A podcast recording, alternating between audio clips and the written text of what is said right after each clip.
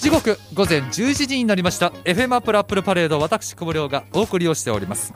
さあここからはちょいプラトークです。今日も編集長でライターの田中勲さんにお越しいただいております。田中さんおはようございます。はいどうもおはようございます、はい。なんともちょっとささ爽やかなの今日みたいな感じのね あの、ひまあ、気温ちょい低めみたいな感じではございますが、まあ、週末なんかもねなんか雨降ったりえー暖かかったり 寒かったりよくわかんないんですけど、まあ、なんといっても土曜日ですね。ああのいやまあ金曜日から先週のあ。いよいよビアガーデンえビアガーデンがビアガーデンが復活。そりゃやっぱりもう皆さんも待ちに待ったやっぱり札幌民は。いやだけどさ、ええ。であの早速ね土曜日に、ええ。あのうち、まあ、何回も言ってますけど近いというところであ。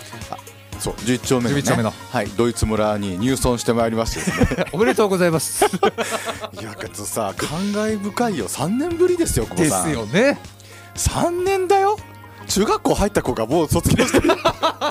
いやだから私もちょっと話もらいますけれども、はいはいどうぞどうぞ。あの夜ね、はい。あの走るんですよ、はいはい。あのランニング。はい。でコースあのよく大通公園のあたりを走ることが多いんですけれども、ええこう着々とあのできていくあのビアガーデンの例えば、ね。札幌だったり旭だったりキリンさんだったりサントリーだったりもちろんそのドイツ村のあのはい会場ができていくあの光景、うんうん。いや久しぶりにこの光景来たなっていうのをねねえ。ひしひしと感じておりました。思いますよ、え3年は長いだろうって思うんですけどね。ええ。ということで。でやっぱあの感染対策ということもあって、はい。まあ、他の会場も同じだと思うんですけれども、あの入場制限というわけじゃないけど、まあ、入場口が決められていて。そうですね。はい。はい。であのそこであの、まあ、手の消毒を、まあ、どれが意味あるか分かんないけど 手の消毒やってであの体温を測って、はい。であのシールここね胸にねあの貼るんですよ。ドイツ村の場合ね。そのなんていうかうん。要するに体温チェック済みみたいなシールを。それを貼ってるとだからまあなんていうか入っていられるみたいああな。なるほど。で例えばあの要するにトイレはそのあのここられてるエリア外なんですよね。トイレに行くためのための出口って、まあ、普通の出口兼そういう時のための出口ってあってまたそこから再入場できるんですけどあなるほどね。それでシール貼ってれば再入場できる。あなるほどなるほど。隣の飲んでたさおじさんがさ、うあの買いに行く時に立ち上がったらポロッとシール落ちてて、あらら。で俺だってあのその連れの人にね、ええ。シール落ちましたよって言っちゃったもん思わず。だってやっぱ貼ってないであおトイレ行けなくなっちゃうから。そうですよね。そうそうそれぐらいちょっと皆さんねあのシールは大事に 多分他の会場も似たようなシステムいや取ってると思うんです。えじゃないと分かりませんからね。そうなんです。何のためにね、あの入場口を一つにしてる一つというか限定してるか分かんなくなっちゃいますから、うんあとね、まあ、他の会場がどうなのか分かんないですけどドイツ村、昨今の円安状況を反映しましてですね。あ千まあそもそもドイツ村って高いんですよそもそもね。高いですよね500ミリリットルの,、はい。あのバイツェンっていうねあの小麦でできたビールうん。が、まあ、2種類違うメーカーのがまああったりする、まあ、他にもあるんですけどね、うん。まあ、メインはそのバイツェンを飲むっていうのがメインだと思うんですけど、はいはい。500ミリリットルでね、あの3年前は、うん。えー、と1200円だったんですよ。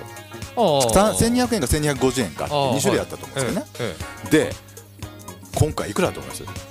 ええーと前が1200円だった前が1200円1600円。当たり。おーさすが久保さん。バッチリ大正解ですね。1600円です。あ。1600 あ。いやだからさいや、うん。いいっぱい1600円って聞くとあれだけど、でもそれよりもやっぱりね、うん。3年ぶりが勝る、まあまあまあ3年ぶりが勝ってね結構あの土曜日の昼行ったんですけれども、割と入ってましたよ、あそうですか。まああのまあ席も離れてるっていうのもあるんですけど、はい。パンパンでもなんかどの席も結構人が埋まってるみたいな感じのうん。入り方をしていてまあ皆さん待ちかねていたのは間違いないよねと。そりゃそうですよ。ね。というのもあって、ええ。私もまああのまだね、えっと、8月の17かなまだやってますからね、あのーそうですそうそう結構長いんですよね。そうですね。はいそうです。ね。はいはい。だから、あのーそうそう、えっと岡部さんからチケットも買うことです。5000円の。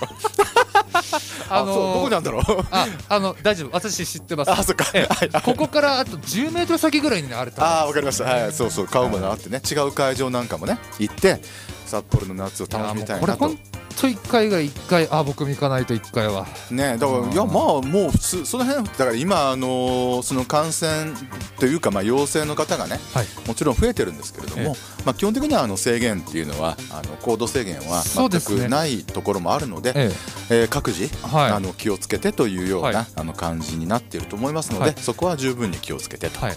いう感じで楽しんでいただければいいんじゃないかなっていうふうには思ったりしますよね。はい、あのまあ私もそのその設営段階で、まあ、前日の設営段階を見てる限りですが、まあその3年前の、えーそれぞれのビアガーデンの会場をご存知の方なら分かると思うんですがまあなんだろうあのなんていうのこのもう動けないでどっちにも動けないもう密集したらっていう状況だったじゃないですか。あ昔ね。満帆に入ったら。はいはいはい。でも今回は半分減らしてます。すべて。半分減らしてるのでかなり席と席の間余裕ありますですからかなり気持ちよく飲めるんじゃないかって私は思います、ますけどね、えでも一応会場ではね、ええ。あの飲食時以外ははい。マスクをしてくださいとか言うんだけど、誰もしてないってそんなさすがに。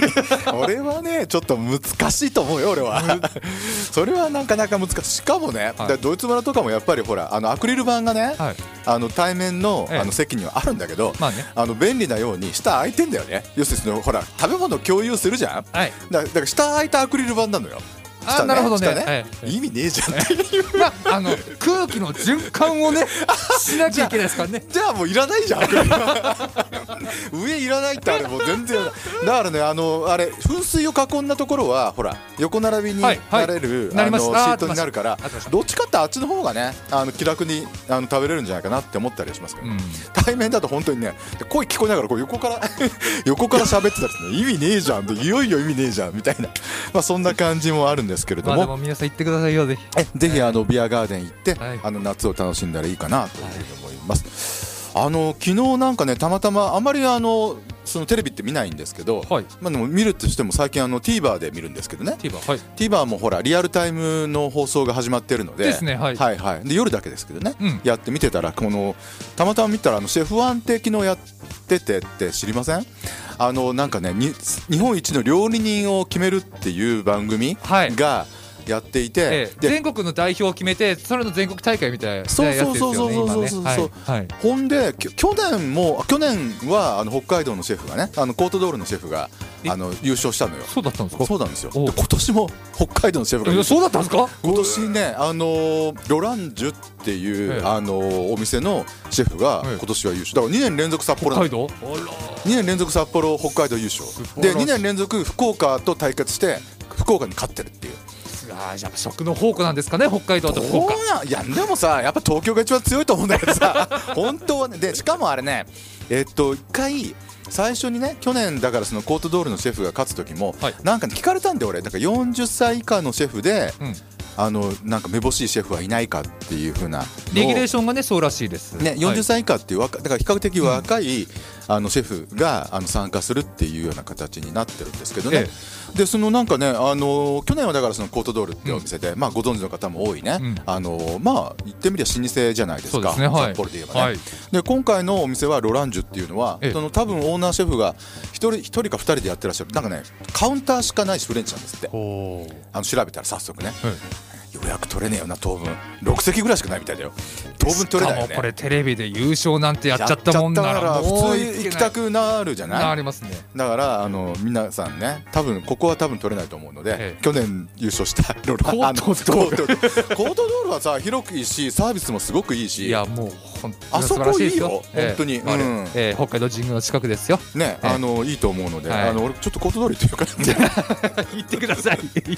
いやああいうのしかし2年連続札幌ってねなんかほれ札幌がねあのいいように見えるじゃん、どう見たってね。まあいいレベル高いとは俺も思っているんだけれども、うんでもね。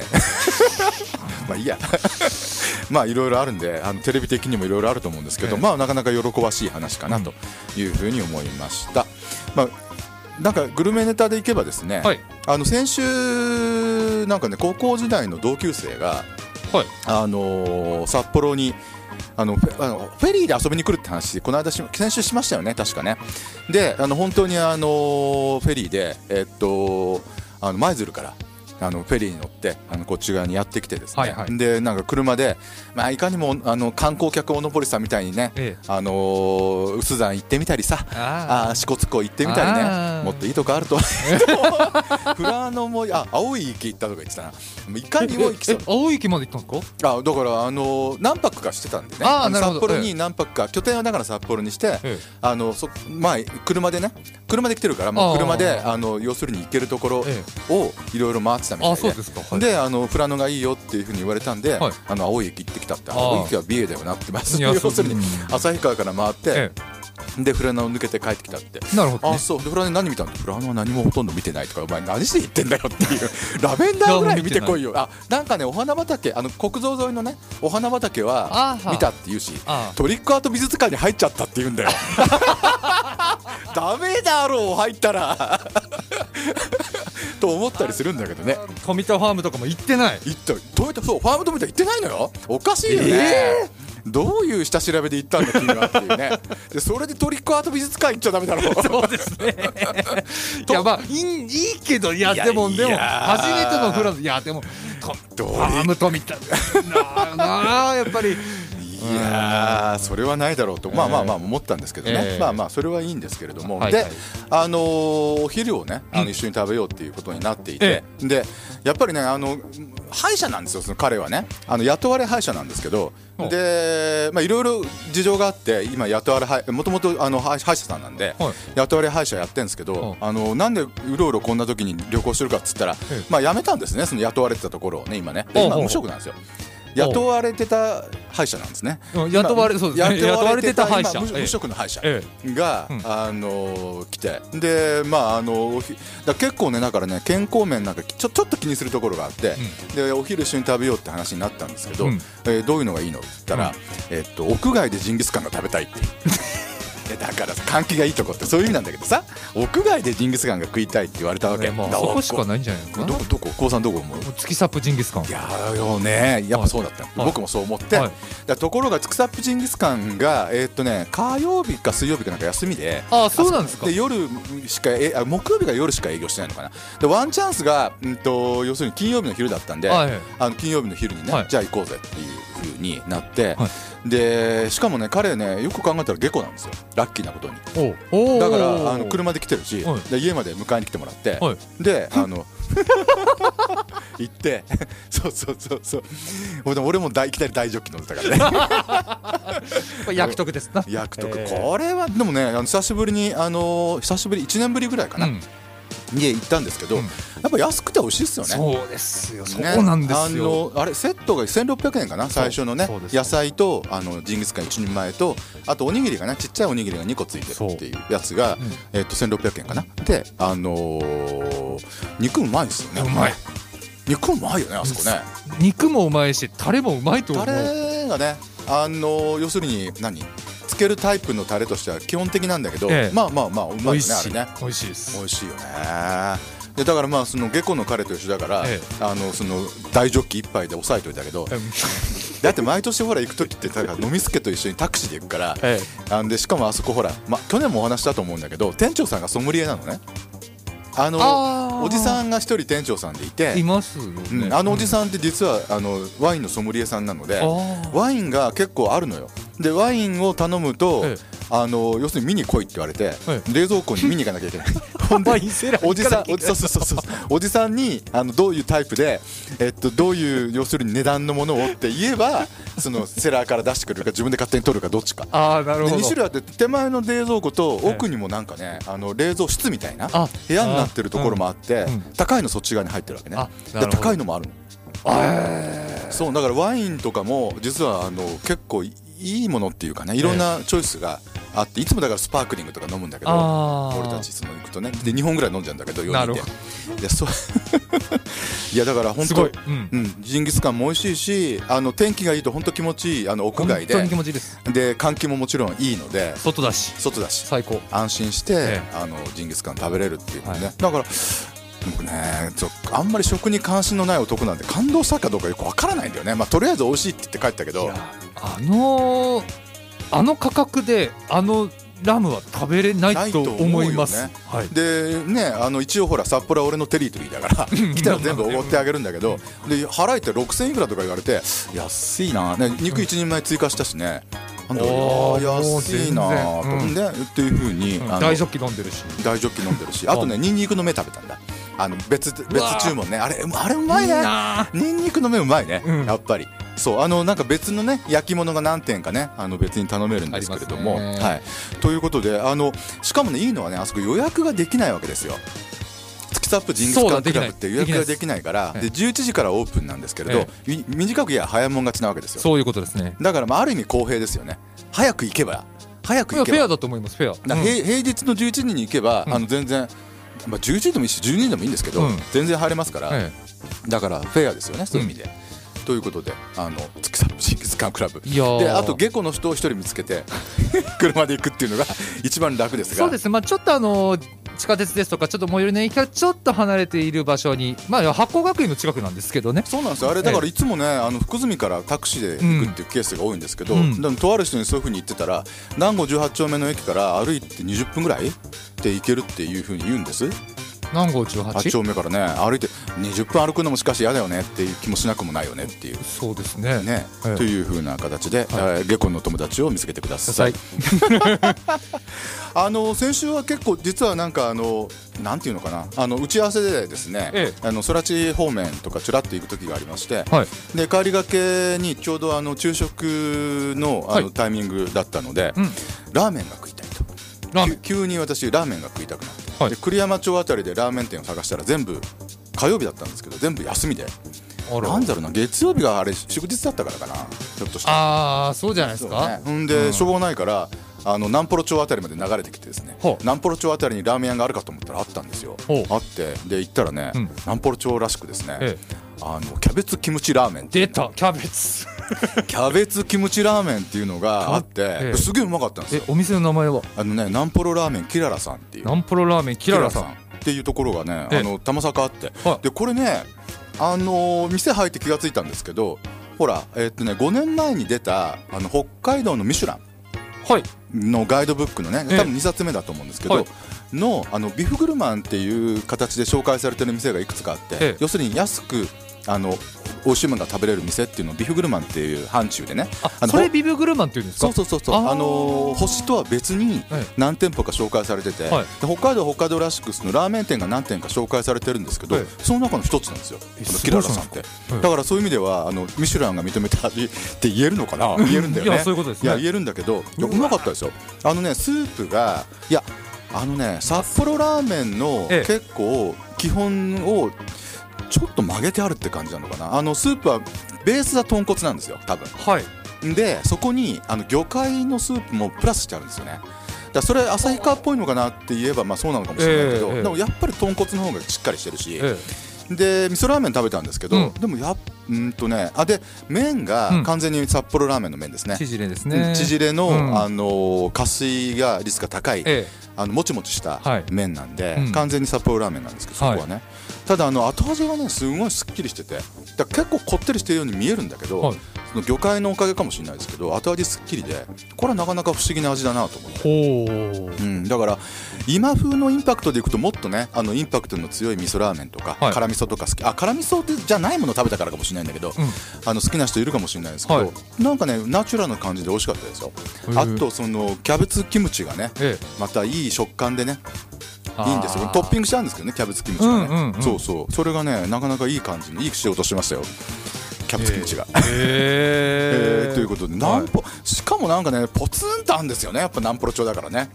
いやナンプロ町だからねってそれ。いやだってさなんかは商店街とかないじゃん南ポロ町に。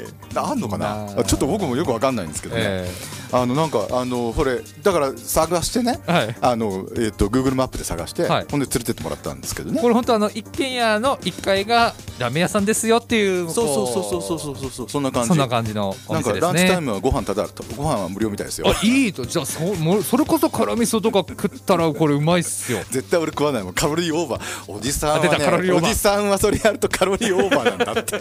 おじさんは食べちゃダメなのご飯は。ということで、はい。やあのナンプロラーメンキララさんね。あのなんかドライブのついでにあの寄ってみるとねここはうん非常に美味しかったですね、はいさてあのーまあその時ちょっとねあのーまあ用事があって小林静雄さんにも寄ったんですけれども、はい。あの栗山町ですからね、あの買ってきたのがですねあのー今社長がね一押ししている、ん。あのその蔵でしか買えないお酒なんですけれども、はい。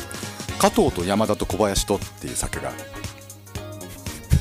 なんかこういうの。加藤と山田と小林とって書いてますねラベル。ラベルに書いてるでしょ、ええ。意味不明でしょ、えでこれちゃんとしたすごい意味があって、はい。あのね芦別の加藤農農場さんだから農家さんの名前なんです加藤っていうのは、で山田っていうのは、はい。山田錦っていうあの酒米の名前なんですけど山田錦。といえばね、ええ。通常だから兵庫県の,、ん。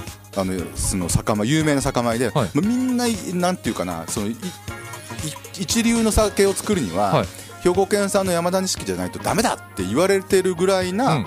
あのお米なんですけど、はい。う本州でしか作れないと思われた米を、うん。その芦別の加藤農場さんが、うん。北海道で山田錦を作ったんですって。ほう。で、ええ。その貴重な山田錦を使って小林静雄さんが、はい。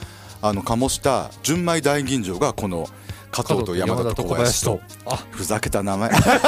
社長に怒られること言ったら。いやいや。まあでもちゃんとした意味がそういうふうにあるあということですね。あだからまあちょうどね名前がその一般的な名前が3つ揃ったんでっていうことであのこういうネーミングにしてらしいんですけど、え。でラベルにあのそういうお名前とあの多分加藤さんのね農家の方のお,、顔写真とおこ 山田錦のお米の顔と、うん。で最後は小林社長のね小林酒造の小林社長の,、うん。うんあのイラストが入ってるはそういうやつなんですよ。いやなんかね純米大吟醸でやっぱりあの純米大吟醸っていうらしく、え。あのどっしりとしててなおかつ純米の香りがするとあ純米じゃないあの吟醸の香りがするっていううん。あのお酒なんですけど後味がねちょっと普通のあの本州のあの山田錦のお酒とはなんか違うような気がしました。私もそんなに細かいわけじゃないですけどなんかすっきりしてる感じがするのでこれって多分あのーその栗山町の蔵でしか売ってないと思うんですね。4、5瓶で2400円するんですけれど、うん。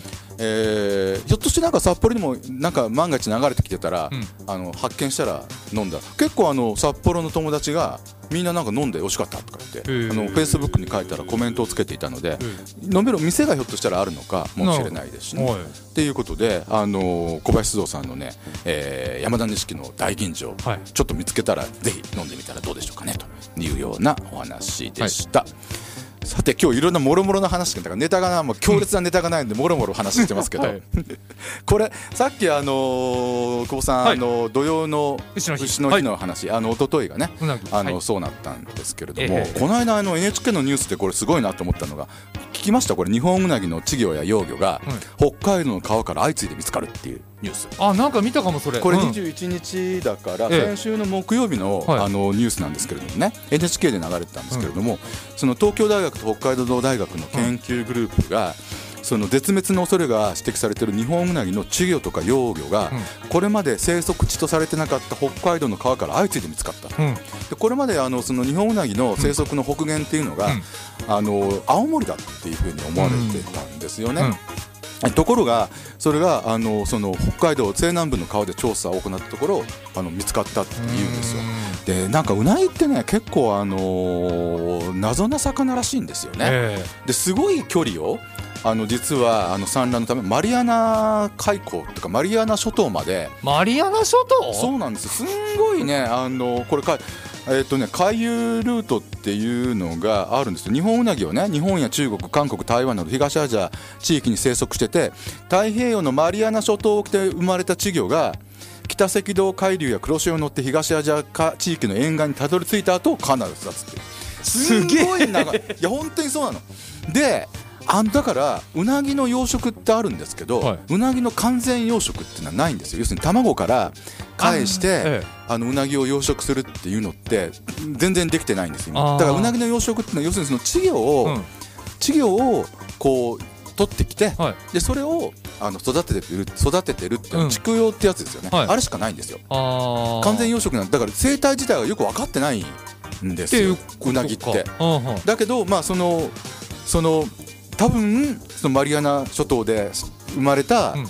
稚魚が北海道までたどり着いてんじゃねえかというこういう話なんですよね。ね。だからあのーまあこれ、まあ、多分ほら北海道って今暖かくなってきてるので、えっと、だからさっき言ったようなあの山田錦だって作れるようになってきてますし、うなぎだってあのやってくるようになってきてるっていうところだと思いますが、この調子でねあの北海道産のうなぎがこう育ってどんどん取れるようになったらいいんじゃねえの？みたいな。北海道産のうなぎ。北海道産のうなぎどうでしょうね。まあでもそうですね。その北海道でその稚魚とかが取れたとしてで北海道で養殖することができるんだとしたらそういうことになりますよね。そうでしょ？北海道産のうなぎになります。わそうなんですよそういうのがねできるようになったらまたなんか一つ面白いなとは思うんですけど、うん。まあまあまあまあまあまだ先の話かもしれないけど、まあうなぎとね、いうことで、えー、土曜の牛にちなんでちょっとそんな話も出てますよ、はいということでした、さてえーっと最後のお時間はあのードラマの話ですけど、はい。この間あのネットフリックスのウヨンウ弁護士は天才派だってええ。いう韓国ドラマの弁護士ものがえ面白いって話をしてまして、はい。で先週末で8話まで行きました、はい韓国だとね視聴率がガンガン伸びてるみたいです。見たいっすね。今ネットニュースにもなってなってます。今13%まで来たっていうのが、ええ。はいでなんかテレビ局自体が新興の新しいテレビ局らしくて、ええ。のあたらだからその全然無名のテレビ局の無名のドラマなんで、ええ。スタートしたのが0 0%台から 0. 何パーセントっていうところから視聴率が始まっそっから13%まで伸びてる。だ面白い。実際に面白い。僕8話までだからちゃんと先週末も見たんですけど、ええはい。すっげえ面白い面白い。私の母親もお気に入り。でしょ？えなんです、まあ、主人公のウヨンのやってる女優さんがやっぱ上手くて可愛いのよまたうん。なんと言っても、えうん。ほんで今恋愛とかもちょっとね混じってきて入っちゃって。入っちゃって。いい感じなんですけど、ええ。あと弁護士ドラマといえば今日本のねあのドラマでも、うん。あの石子と羽男っていう、はいはい。あの中村智也と有村架純さんが、あね。あの出てるドラマが HBC で金曜日の10時からやってるんです、うん。これもね俺たまたま見ちゃったんですよ、うん。で弁護士ドラマ基本的に好きなんだね俺ね。見ちゃったんですけど、えこれも面白い。